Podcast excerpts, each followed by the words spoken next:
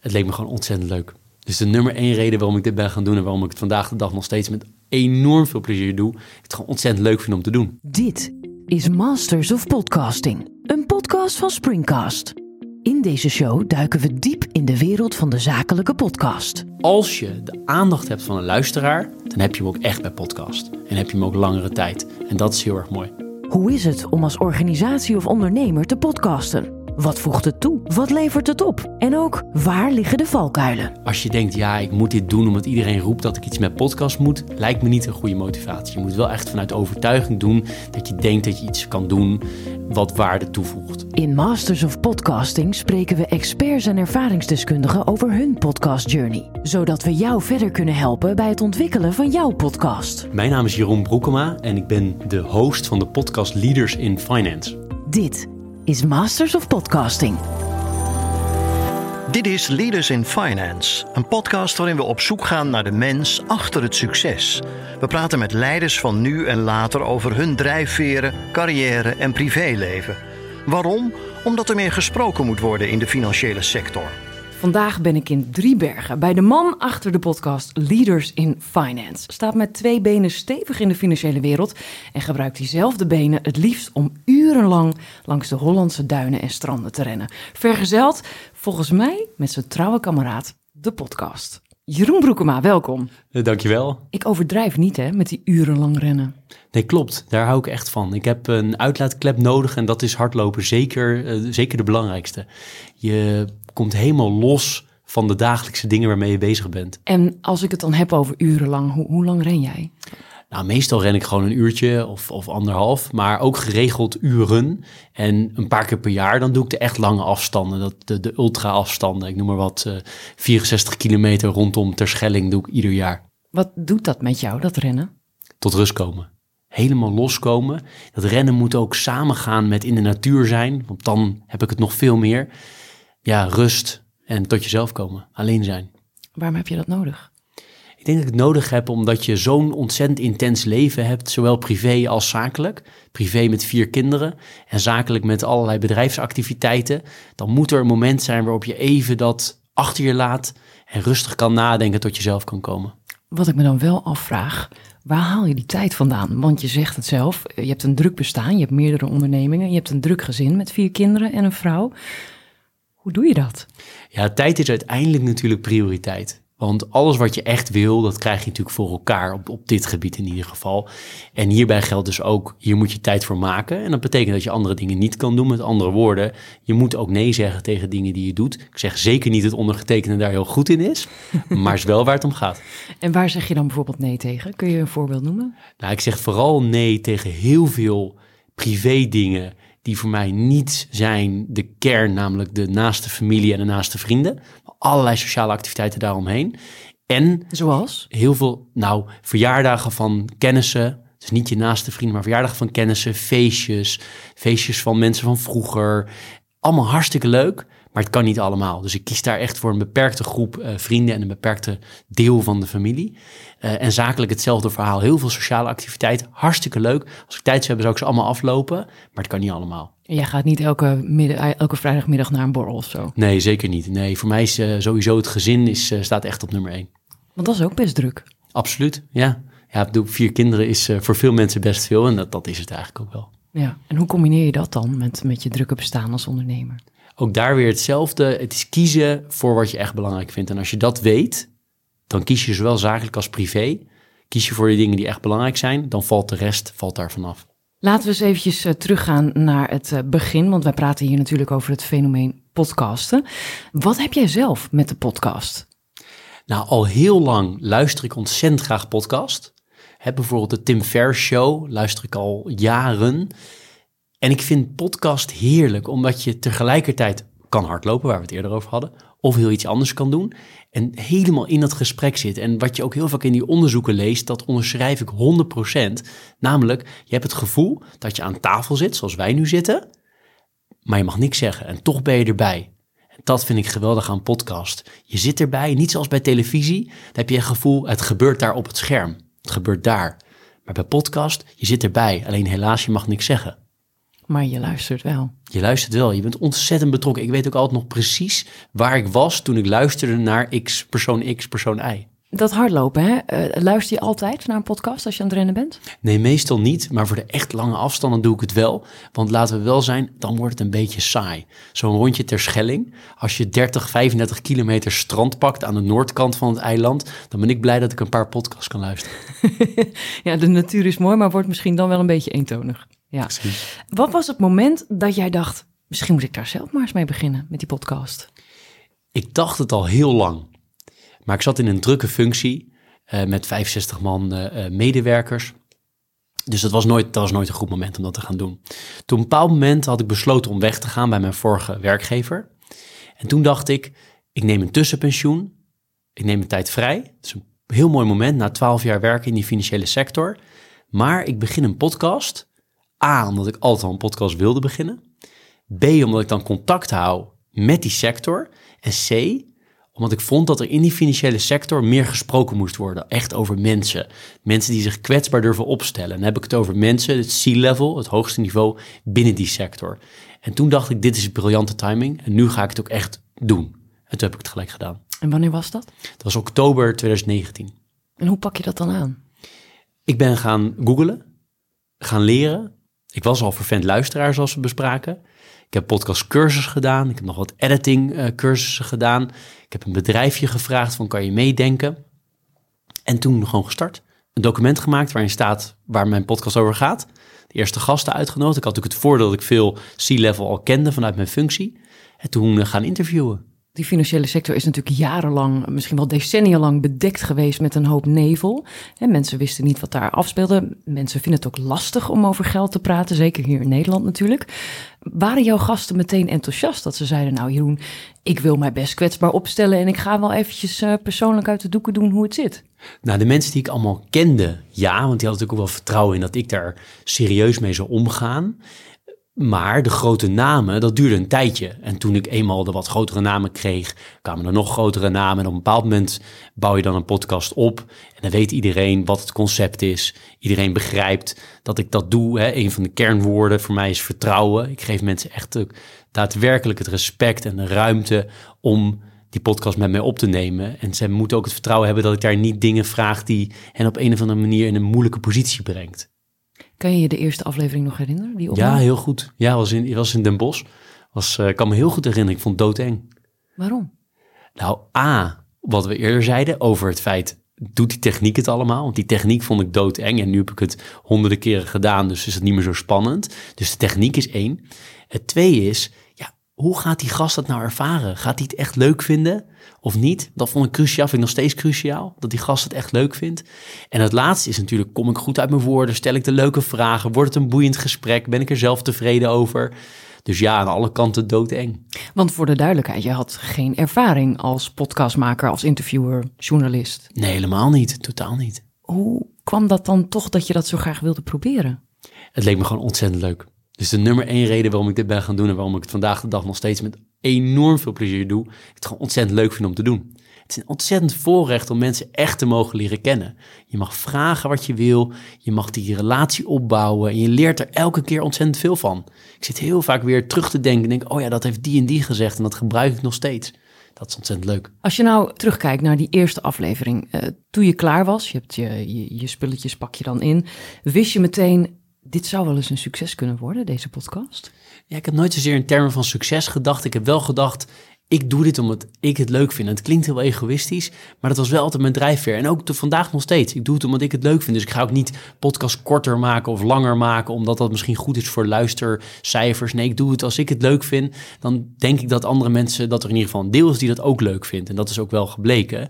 Dus dat is altijd mijn drijfveer geweest. In combinatie met dat ik heel stellig vind dat er meer gesproken moet worden in die financiële sector. En meer gesproken, niet gewoon praten, maar echt over de, waar het daadwerkelijk over gaat. En over, vooral over die kwetsbaarheid. Onze gast in deze speciale honderdste aflevering noemt zichzelf de Heintje Davids van de Nederlandse Bank. Hij ging er ooit weg, kwam weer terug, ging weer weg, kwam weer terug, maar de laatste keer dan wel als president van de Nederlandse Bank. Ik heb ook drie keer een uitnodiging mogen hebben voor het introductieprogramma voor nieuwe medewerkers. Uh, Dus ik, uh, ja, ik kende natuurlijk de Nederlandse bank. Dus het was niet heel verrassend. Ik kende eigenlijk nog de meeste van de collega's uh, enzovoort wel. Dus in die zin had de bank weinig geheimen voor mij.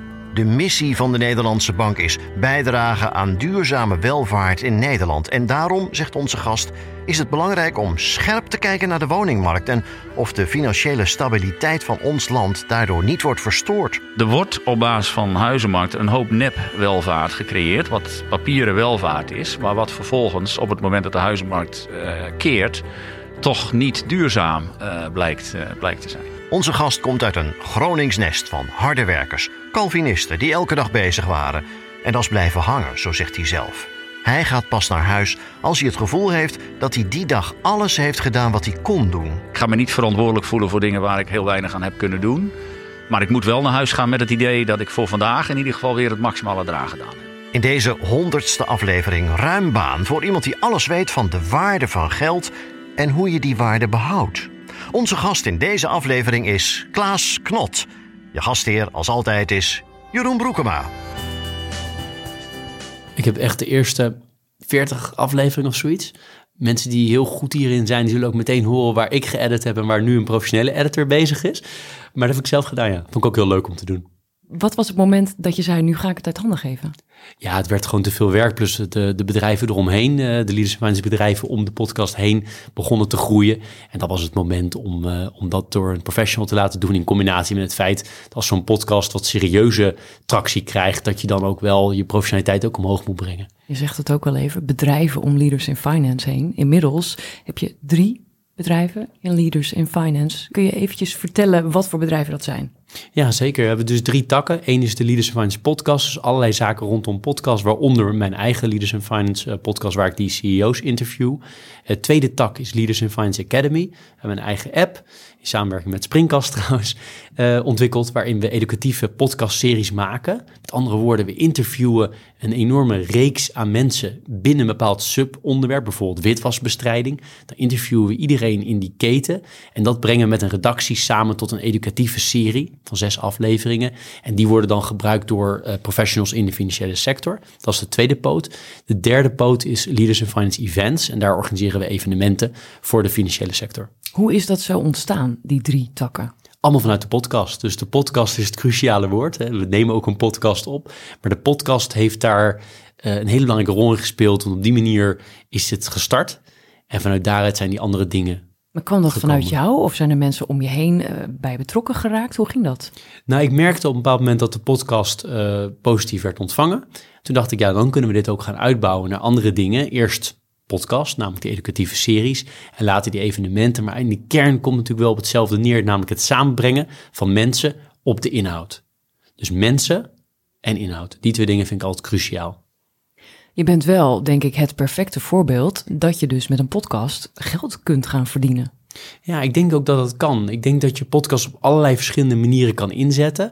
Maar het kan, je kan absoluut een verdienmodel, hè, zoals uh, bedrijfskundigen dat zeggen, aan een podcast hangen. Ik heb daar, zie daar heel veel voorbeelden van. Kun jij vertellen hoe jij dat hebt aangepakt?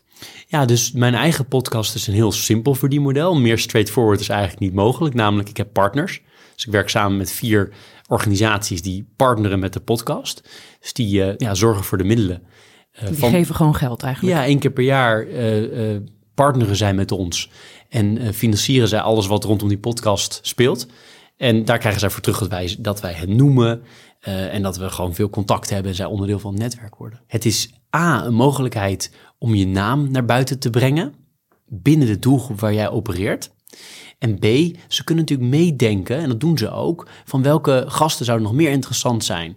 Of misschien is het leuk als je eens een keer een extra aflevering maakt over dit en dit onderwerp wat nu actueel is. Dus eigenlijk zou je kunnen zeggen naamsbekendheid en onderdeel zijn van het Leaders in Finance netwerk. Zo zou het een beetje algemeen kunnen omschrijven. Dat is dus de podcast. Maar daarnaast heb je nog een aantal takken waarin je dus geld ophaalt. Ja, dus het verdienmodel van de andere twee uh, bedrijven is ook vrij straightforward. De evenementen, dat zijn natuurlijk mensen die tickets kopen en hebben ook weer partners bij. En de educatieve series, daar nemen mensen uh, nemen de podcast af. Dan mogen ze naar die series luisteren. Het zijn echt om te leren, die, die podcast. Dus daar koop je gewoon een, een ja, access to the podcast. En dan kan je er naar, naar luisteren en ervan leren. Kun je ervan leven?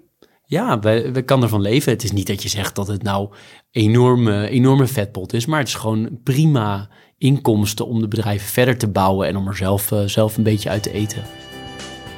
Welkom bij een nieuwe aflevering van Leaders in Finance. Een bijzondere aflevering, want het is de 100ste aflevering. Op 13 februari 2019 lanceerden we met de eerste twee interviews. Dat waren toen Martijn Rozenmuller van Van Eck en Ali Niknam van Bunk. Daarna volgde iedere week een nieuwe aflevering met CEO's, bestuurders, commissarissen, toezichthouders en hoogleraren. Jij zegt er moet meer gesproken worden over die financiële wereld. Je komt zelf uit die sector, je hebt er jarenlang gewerkt. Was jij zelf vanaf het begin af aan al heel open? Was jij een, een uitzondering op de regel? Of merkte je al een proces in die financiële wereld dat mensen al opener werden? Nou, ik denk in die sector zelf dat er enorm veel veranderd is na de financiële crisis 2007, 2008 toen die startte. Het is ongelooflijk veranderd. Ik denk dat je niet meer terug herkent. Het ouderwetse bankieren, om dat maar als voorbeeld te nemen, dat is zo anders vandaag de dag. Er wordt zoveel andere eisen worden er gesteld aan de leiding van dit soort organisaties. En voor mijzelf, nee, ik was onderdeel van een van de grootbanken waar ik werkte. Dus dan kan je natuurlijk niet heel openlijk praten over van alle dingen. Je bent een representant van die organisatie. Um, bij de fintech waar ik daarna werkte, kon ik al veel opener zijn, want het was deels mijn eigen bedrijf. Dus dat was alweer meer. En nu ik hier zit, kan ik natuurlijk helemaal open praten, omdat ik alleen maar mijn eigen belang vertegenwoordig, mijn eigen bedrijf vertegenwoordig en niet een andere organisatie. Dus aan de ene kant, de sector is enorm veranderd en ik zelf ook, omdat ik op andere posities zit. Waarom vind je dat zo belangrijk, dat er opener over geld moet worden gesproken? Nou, omdat uiteindelijk de hele samenleving, maar helemaal daarbinnen, zeker de financiële sector, gaat over vertrouwen. Vertrouwen is de basis van financiële transacties. Als je elkaar niet vertrouwt, als ik jou niet vertrouw, ga ik jou geen geld overmaken. Als ik jou wel vertrouw, maak ik jou wel geld over. In, in, meest, eh, in, in, in, ja, in de essentie. En als je vertrouwen wil hebben van mensen, dat betekent dat je ook iets van jezelf moet geven. Want als jij mij wil gaan vertrouwen, dan wil je iets van mij weten. En als ik jou iets vertel, dan denk je, oh, nou, hè. en dan vertel je ook wat. En je, beide open je up. En dat is denk ik wat in de financiële sector ook heel belangrijk is. Voor het vertrouwen in die sector, die natuurlijk een enorme deuk heeft gehad na die uh, laatste financiële crisis en een aantal andere schandalen, is het heel belangrijk dat, mensen, dat er vertrouwen gewonnen wordt. En dat doe je mijns inziens altijd door iets van jezelf te geven. Heb je, denk je, je gasten uh, mee kunnen nemen daarin? Hebben zij een stukje losgelaten over hun persoonlijke verhaal over die wereld in die podcast? Ja, ik, ik hoop het wel. Er zijn denk ik meerdere categorieën. Er is een deel die doet het uit zichzelf. Daar hoef je niks voor te doen. Die is dat gewend. Die is heel transparant, zowel over de organisatie als over zijn eigen leven. Er is een deel die weet dat deze podcast zo werkt. Dus die daarop voor sorteert. En is een deel die denkt, ik ben er eigenlijk niet zo van plan. En dan hoop ik dat ik hem, of haar wel zover krijg.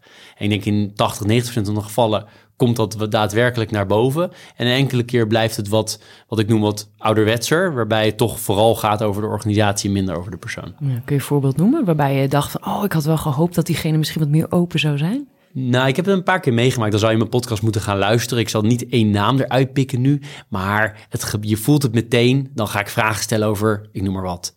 Femke, wil jij iets zeggen over hoe je bent opgegroeid? En dan wordt er binnen een paar zinnen wordt het omgebogen naar wat die persoon nu doet in zijn functie. Terwijl dat natuurlijk niet de vraag is. Dus dan voel je het meteen heel duidelijk. En soms is het iets indirecter.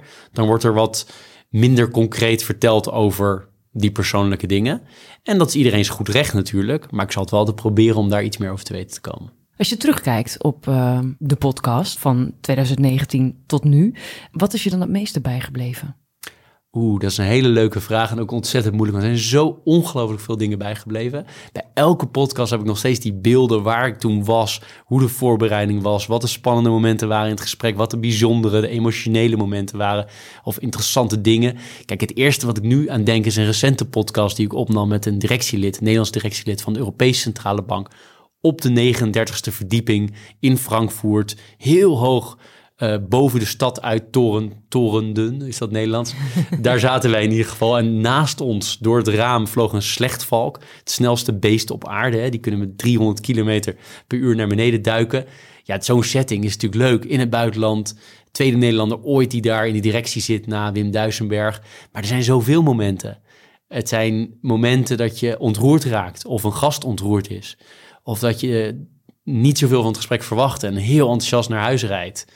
Of die, zinnen die je bijblijven of nou, van alles. Kun je daar misschien een voorbeeld van, van noemen? Waar, waar je positief verrast was door een gesprek wat je gewoon raakte, waarvan je nog steeds denkt: wauw, daar ben ik echt trots op.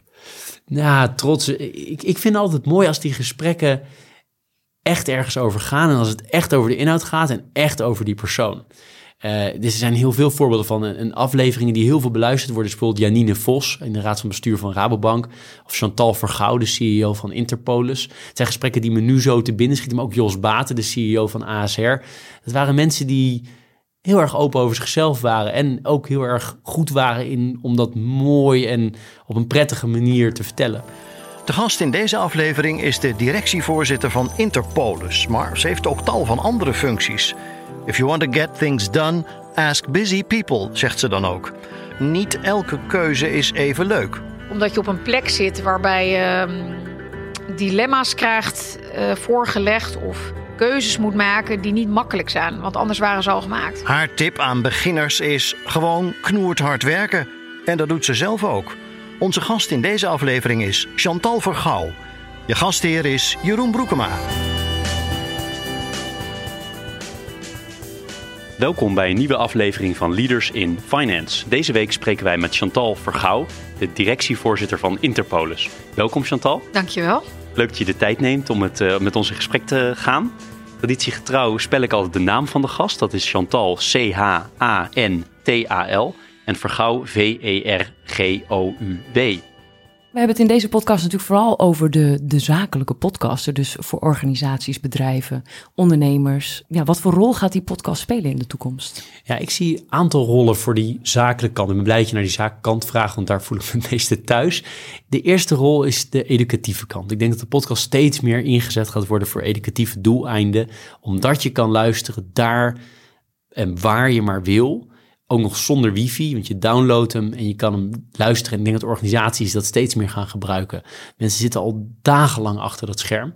En nu heb je even niet dat scherm voor je en kan je toch nog informatie tot je nemen. Ook als je gaat hardlopen, koken, in bed liggen of wat dan ook. Ik denk dat educatie heel, een hele interessante poot is die veel verder ontwikkeld gaat worden. Ik denk dat de podcast zakelijk ook steeds meer intern ingezet gaat worden. Dat zie je al, hè? dat doen we ook al, doen wij al veel met Springcast, ook met Leaders in Finance. Ik denk dat dat steeds grotere vlucht gaat nemen. En eigenlijk ook weer om dezelfde reden, omdat je niet weer achter dat scherm hoeft en het gewoon even kan doen in de auto, in de trein, op weg naar je werk, terug naar huis, of even op dat moment wanneer het uitkomt. Ik, ik eh, sprak laatst een partner van een van de grote consulting firms in Nederland, die zei, ik luister in het weekend gewoon even deze drie podcasts waaronder Leaders in Finance, vond ik heel leuk. En dan ben ik helemaal bij. En dan weet ik wat er speelt. Ik pak ze even mee. Ik doe dat meestal als ik even mijn rondje loop. Dan pak ik dat. Dus daar zie ik een, uh, een, dat interne podcast naast educatie zie ik een hele belangrijke rol. En voor de rest denk ik dat er een, een grote rol is om podcasts als een van de kanalen, naast al die andere kanalen die er zijn, het geschreven woord, hè, meer videoachtige beelden, zit ook gewoon één heel belangrijk kanaal, denk ik, voor organisaties. En met name als je de aandacht hebt van een luisteraar, dan heb je hem ook echt bij podcast. En heb je hem ook langere tijd. En dat is heel erg mooi. Zou elke organisatie moeten podcasten? Nou, moet is een groot woord, maar ik denk dat het voor elke onderneming interessant kan zijn. Verschillende redenen. Als jij communicatief naar buiten treedt, dan wel communicatief binnen je organisatie dingen wil overbrengen, informatie wil delen, dan alleen al. Daarnaast is het een mooie manier om je thought leadership neer te zetten op welke onderwerpen jij jezelf wil profileren. Het is interessant voor educatieve doeleinden. Het kan interessant zijn om je bedrijf in een veranderingsproces mee te nemen, om mensen daarin mee te nemen binnen jouw organisatie. Ja, en uiteindelijk is het natuurlijk ook gewoon heel erg leuk om te doen. Maar dat zegt iemand die podcast heel leuk vindt. Dus dat is wel preken voor eigen parochie. Dat is wel mooi dat je het zegt, want ik, ik spreek meerdere organisaties die erover denken om een podcast uh, te beginnen. En waar dan vooral tegen aangehikt wordt is, is het niet heel duur? Uh, betaalt het zich wel terug? Dus letterlijk een vraag die ik deze week nog heb gekregen. Ja, wat als ik niet genoeg luisteraars krijg? Jij zegt zelf, ja, die cijfers vind ik allemaal niet zo belangrijk. Maar vanuit een oude gedachte zijn organisaties daar natuurlijk wel vaak mee bezig. Het moet scoren om rendabel te zijn tussen aanhalingstekens. Hoe kijk jij daarnaar? Ja, super goede vraag. Kijk, hoe ik er naar kijk is, maar dat geldt voor alles in het leven. Je moet het wel met volle overtuiging doen. Dat is één. Als je denkt, ja, ik moet dit doen omdat iedereen roept dat ik iets met podcast moet, lijkt me niet een goede motivatie. Je moet wel echt vanuit overtuiging doen dat je denkt dat je iets kan doen wat waarde toevoegt. Daarnaast moet je heel goed weten voor wie je die podcast eigenlijk aan het maken bent. Als je die aan het maken bent omdat je het zelf een leuk hobbyproject vindt, dat is geen, ook geen goede motivatie.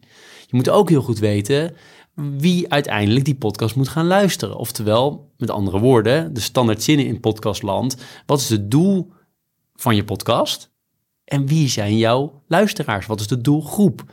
Dus overtuiging en doel en doelgroep heel helder hebben. Ja, dan kan het een heel erg groot succes worden. Dan weet ik ook zeker dat je uiteindelijk daar direct, hè, partners bijvoorbeeld, of indirect, dat mensen weer jouw producten gaan kopen of jouw naam horen, daar eh, iets aan kan verdienen. Organisaties zijn wel vaak log. Hè? Zijn vaak Zeker als het een grote organisatie betreft met een hele communicatieafdeling. Dan gaat dat vaak wat stroperiger. Eh, ik heb organisaties gesproken die zijn soms een jaar bezig. Vanaf het moment dat ze zeggen: Oké, we willen een podcast, we gaan hierover brainstormen. Tot daadwerkelijk, we zetten Spotify aan of Google of Apple. En we gaan die podcast ook daadwerkelijk luisteren. Moet dat altijd een heel stroperig proces zijn? Heb jij daarvoor advies voor organisaties? Kijk, ik denk dat de meeste organisaties doen niet aan podcasten. Dat is niet hun core business, 99,9 procent. Dus zou ik zeggen, net als dat je als organisatie, behalve als je zelf een accountant bent, maar een accountant inhuurt, huur je hier ook gewoon een goed, een goed kantoor voor in, die wel gespecialiseerd is in podcasts maken. Want waarom zou jij het wiel opnieuw uitvinden? Plus, je wil heel professioneel overkomen. En als jij, jouw podcast niet jouw core business is, dan huur je daar een partij voor in. En dan is het natuurlijk helemaal niet stroperig. Die weten precies hoe het werkt. Die hebben hun processen daarop ingericht. Die weten hoe je het leuk kan maken, hoe je het inhoudelijk kan maken. Jij brengt als organisatie de inhoud. Jij brengt waarom je die podcast gaat maken. Jij brengt voor wie die is. Maar die podcastmakers maken het mooi. Dus ik zou zeggen, ga het niet helemaal zelf uitvogelen. Word het niet professioneler van. Word het niet beter van. Maar huur daar een partij voor in. En dan is het ook niet stroperig. Jij hebt het in je podcast over geld. In veel organisaties gaat het vaak over geld. Moet het altijd financieel rendabel zijn, een podcast? Kan het altijd financieel rendabel zijn? Nou, het lastige is altijd als je geld uitgeeft. Als je direct kan meten dat het wat oplevert, dat is fijn. Dus ik start een podcast en daardoor worden mijn producten x procent meer verkocht. Dat levert mij zoveel omzet op. Mijn marge is dit, dat is mijn winst. Dan kan mijn podcast direct uit. Dat is heel simpel. Meestal is het natuurlijk zo dat het indirecter is en minder makkelijk te meten is. Dus dan moet je het hebben van meer ja, anekdotische verhalen dat het heeft geleid tot meer business voor jou. Dus dat is als je er echt direct of indirect geld mee wil verdienen. Maar er zijn natuurlijk ook heel veel organisaties die willen vooral laten zien dat ze maatschappelijk betrokken zijn. Of niet alleen laten zien, die willen daadwerkelijk maatschappelijk wat bijdragen. Door een podcast te maken over een onderwerp waarvan zij belangrijk vinden dat meer mensen weten.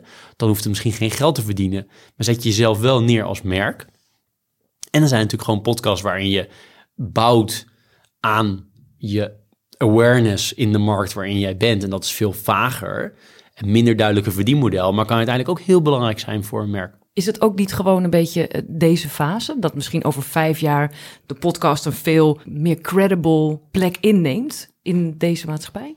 Ja, ben ik wel met je eens. Ook mooi hoe je dat verwoordt. Ik denk precies dat, dat dat zo is. Ik denk dat er heel veel organisaties al heel erg gewend aan zijn. Het is gewoon één van de marketingkanalen die ze gebruiken. En anderen hebben het nog nooit gedaan. Maar je merkt wel de, het percentage organisaties dat zegt op zijn minst iets met podcast te willen, is enorm hoog. Ik weet het niet exact, maar ik heb ze vaker gezien en dat is heel erg hoog. En een deel doet het al. En het is natuurlijk gewoon een van de nieuwe kanalen. Ook als je kijkt hè, naar die financiële kant in de landen waar podcast al veel langer en veel groter is, zoals de Verenigde Staten, daar zie je gewoon dat er miljarden naartoe gaan. Dus dat is natuurlijk voor een reden. Dat is namelijk omdat het een kanaal is wat gewoon heel interessant is vanuit communicatie en marketing optiek. Is de podcast here to stay? Absoluut, absoluut. Ja, nee, dat is evident. Dat is evident uit wat ik zei, landen waar het al heel lang heel groot is. In Amerika is het al twintig jaar uh, een belangrijk kanaal. Het is natuurlijk wel zo dat als een medium relatief nieuw is, zoals in Nederland, is het pas een paar jaar echt wat groter geworden, of zeer groot geworden. Dan heb je natuurlijk ook mensen die denken, ja, ik doe dat even erbij en dan wordt het natuurlijk geen succes. Dus ja, je hebt in het begin bij zoiets nieuws ook wel een aantal dingen die natuurlijk niet doorgaan. Maar het medium aan zich, absoluut. Als je gaat podcasten, doe het dan goed en blijf het ook doen. Ga niet stoppen. Zeker als organisatie zijnde.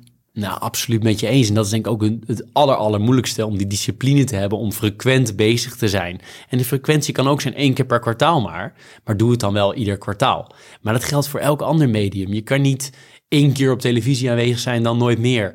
Of je kan niet één keer op de radio zijn. Je moet altijd dingen natuurlijk in een bepaalde agenda blijven doorvoeren, zodat het ook bij mensen blijft hangen en zodat mensen ook het gevoel hebben van hé, hey, dit is een partij die actief is in podcastland en die kan ik ook weer vinden. Maar nogmaals, de frequentie hoeft niet heel hoog te zijn. Het is natuurlijk leuk als dat zo is, maar hoeft helemaal niet. Het is een hele goede podcast die maar één keer per maand of één keer per kwartaal uitkomen. Hoe zit dat bij jou, die frequentie? Hoe vaak zit jij hier in, in, in dit mooie kantoortje op te nemen? Ik heb het iets van grofweg twee jaar lang letterlijk iedere week gedaan. Dus 52 afleveringen per jaar. Daar ben ik na circa twee jaar mee gestopt en nu doe ik het om de week. Nu is het wel zo dat ik soms zulke leuke gasten krijg aangereikt. Want bijna alle gasten, 90% komen via de bestaande gasten die weer nieuwe gasten uitnodigen. En daar kan ik het toch soms niet laten. Dus het zal meer zijn dan 26 per jaar. Maar hoeveel het precies worden, dat moet ik nog even bezien. En dat komt ook echt voort uit puur het feit, maar dat hoor je wel aan mijn stem, denk ik, dat ik er heel enthousiast over ben. Ja, het is echt een passie. Absoluut. Had je dat verwacht van tevoren, dat het zoveel met je zou doen? Ja, want ik vind het gewoon heel erg leuk om mensen te leren kennen. Altijd. En ik vind het extra bijzonder als je dat mag doen met mensen die in jouw sector daadwerkelijk het voor een groot deel voor het zeggen hebben. Die echt impact hebben op hun organisaties, echt impact hebben op de samenleving. Als je die mag vragen en die echt mag leren kennen, ja, dat is een fantastisch voorrecht. Dankjewel, Jeroen. Graag gedaan, heel erg leuk om te doen. Je luisterde naar Masters of Podcasting, een podcast van Springcast. In de volgende aflevering Het zijn de beste verhalen over de slechtste optredens.